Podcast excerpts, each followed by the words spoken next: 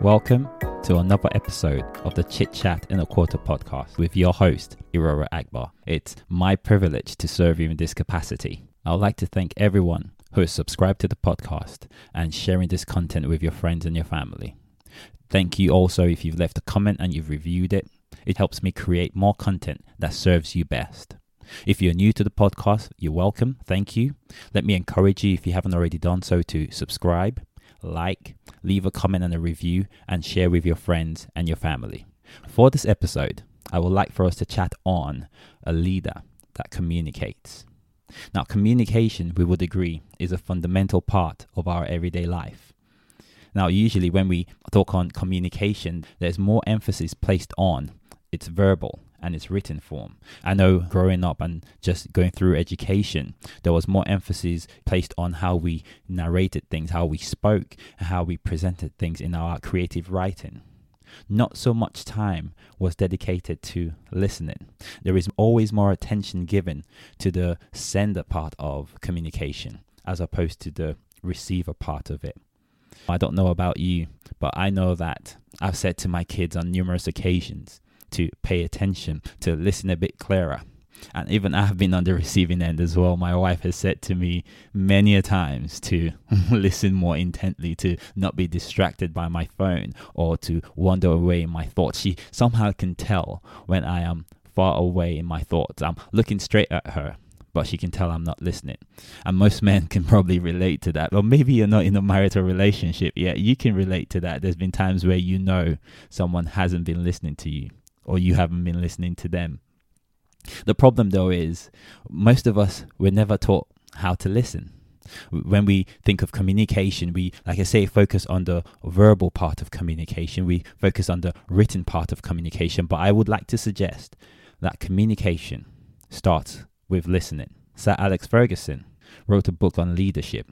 In this book titled Leading, Learning from Life and My Years at Manchester United, he says this there is a reason God gave us two ears, two eyes, and one mouth. It is so that you can listen and watch twice as much as you talk. Best of all, listening costs you nothing. I absolutely agree with the statement. Listening will cost us nothing, but it can gain us everything. I believe that what Alex Ferguson is speaking to is this notion that we should all be quick to listen, but slow to speak. We can all agree that it feels good to be listened to. Maybe you've had a good friend, a, a partner, or a teacher, someone you've been close to who have taken the time to really listen to you. You felt noticed, you felt alive, you felt heard. And this is an experience that we can help others feel by listening to them. Listening is a skill that we can all develop. Now, don't get me wrong.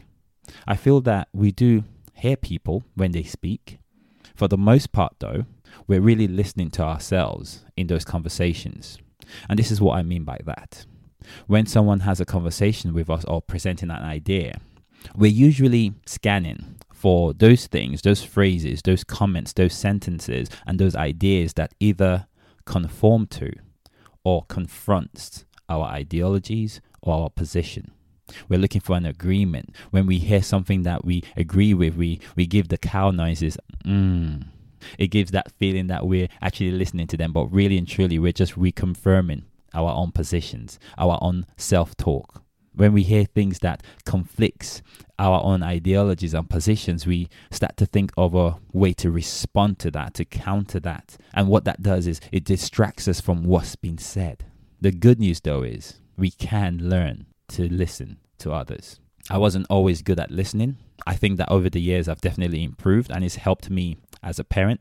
It's definitely helped me in my marriage, I must say. Um, my wife definitely feels that I listen to her more now than I used to a few years ago. Now I I realize that that is a bold statement to make. And there's some of you out there thinking, surely Iroro would say that. Who wouldn't, right? His wife is not here. I promise you, in due course, in not too far from now, I will get her on the show to confirm that I am a better listener than I used to be. so I am proof to the fact that we can improve in our listening skills Being a better listener has helped me in my career and in my leadership. Now, there are so many things that you can do to develop your ability to listen. I'm going to share with you some points. Now, these are things that I've done myself and have helped me along this way of actually becoming a better listener. The first place I'll suggest you start is to be sincere. And what I mean by this is be genuinely interested in what people have to say. How many times have we asked the question of someone, or maybe it's been asked of us, How are you? A very simple question, but most of the times we're not really interested to hear what the other person is going to say in return. So that's the very first thing I believe we need to do in becoming a better listener. We want to be very sincere and be intrigued enough to listen to what the other person has to say. The second thing I would advise that we do is try not to fill in the blanks. People feel very rushed when you complete their sentences. Now, you may know what they're about to say next, especially if you're the kind of person who wants to get to the facts quicker. Now, I was one of those people who takes a longer time to get to the facts, and perhaps I'll do an episode on that and how that actually feeds into chit chat in a quarter. But it took me a while to get to the point, and people try to fill in the blanks.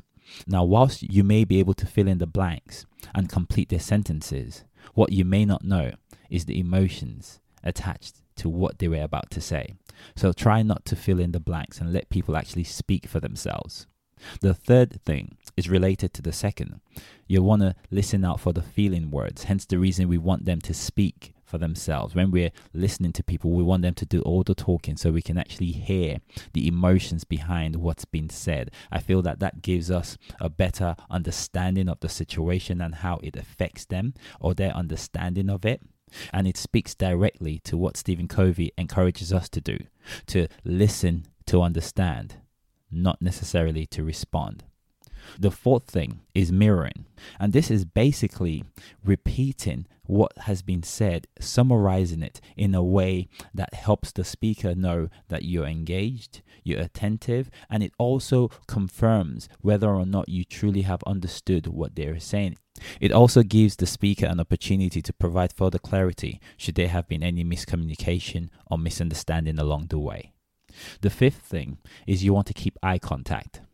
Now, I must warn you with this one, you don't want to be an overstarer because it can be really uncomfortable and just very awkward, to be honest. So, we want to keep eye contact to the same proportion as the speaker. But what that does is it keeps you focused and engaged. If you're the kind that can be easily visually stimulated, the last thing you want to do is for your eyes to wander away because that would also take your heart and your mind away. You want to stay locked into the speaker so it helps you stay focused on that conversation. The sixth thing, which definitely helps me a lot, is to take notes. Now, I'm more old school in the sense that I prefer a notepad and a pen. Now, some of us prefer our electronic pads, and that's fine. What I'll suggest is if you were to use that, let the speaker know, especially in a one to one situation, what you are doing so that it's not misunderstood for being rude or being distracted by emails, social media, or anything else. I would also suggest that you put your device on airplane mode because, again, in that conversation and in you trying to take notes, you don't want messages coming in, emails coming in, calls coming in, which just distracts you from that conversation. My teacher at primary school used to say to us this old Chinese proverb that the faintest pen is always better than the sharpest brain. It just speaks to the fact that our brains are amazing, but we do forget things. And to help our ability to recollect things, we want to make notes so we can always refer back to them. And the final thing is ask follow up questions. I think that really helps us listen more because, again, we're letting the other person speak as opposed to us doing the speaking. Try to ask questions that helps bring further clarity, that helps expand the conversation. Do not ask questions that are biased one way or the other, but help the speaker explore whatever it is they might be speaking to. Now, these are just the few things that I've done and I continue to do that has helped me become a better listener. Now, I must say at this point in time, there might be a couple of these that you may struggle with. I struggled with being really sincere because in the beginning, I wasn't really interested in what people had to say. I was more interested in my opinions and my views. So that was one I really had to work a lot on. And the second thing that I struggled with was listening out for the feeling words, the emotions behind what's being said. So those are the two areas I've had to work on the most. Let me encourage you to pick one of these from the list and begin to work on it. And as you improve, add on something else from the list. Now, you may struggle with some of these as I did, but keep practicing, never give up, and you will become a better listener. I hope that this episode has been helpful to you. Let me encourage you as we draw this to an end to subscribe if you haven't already done so, share with your friends and your family, and please leave me a review as that helps me serve you better. Until next episode, we've been chit chatting in a quarter.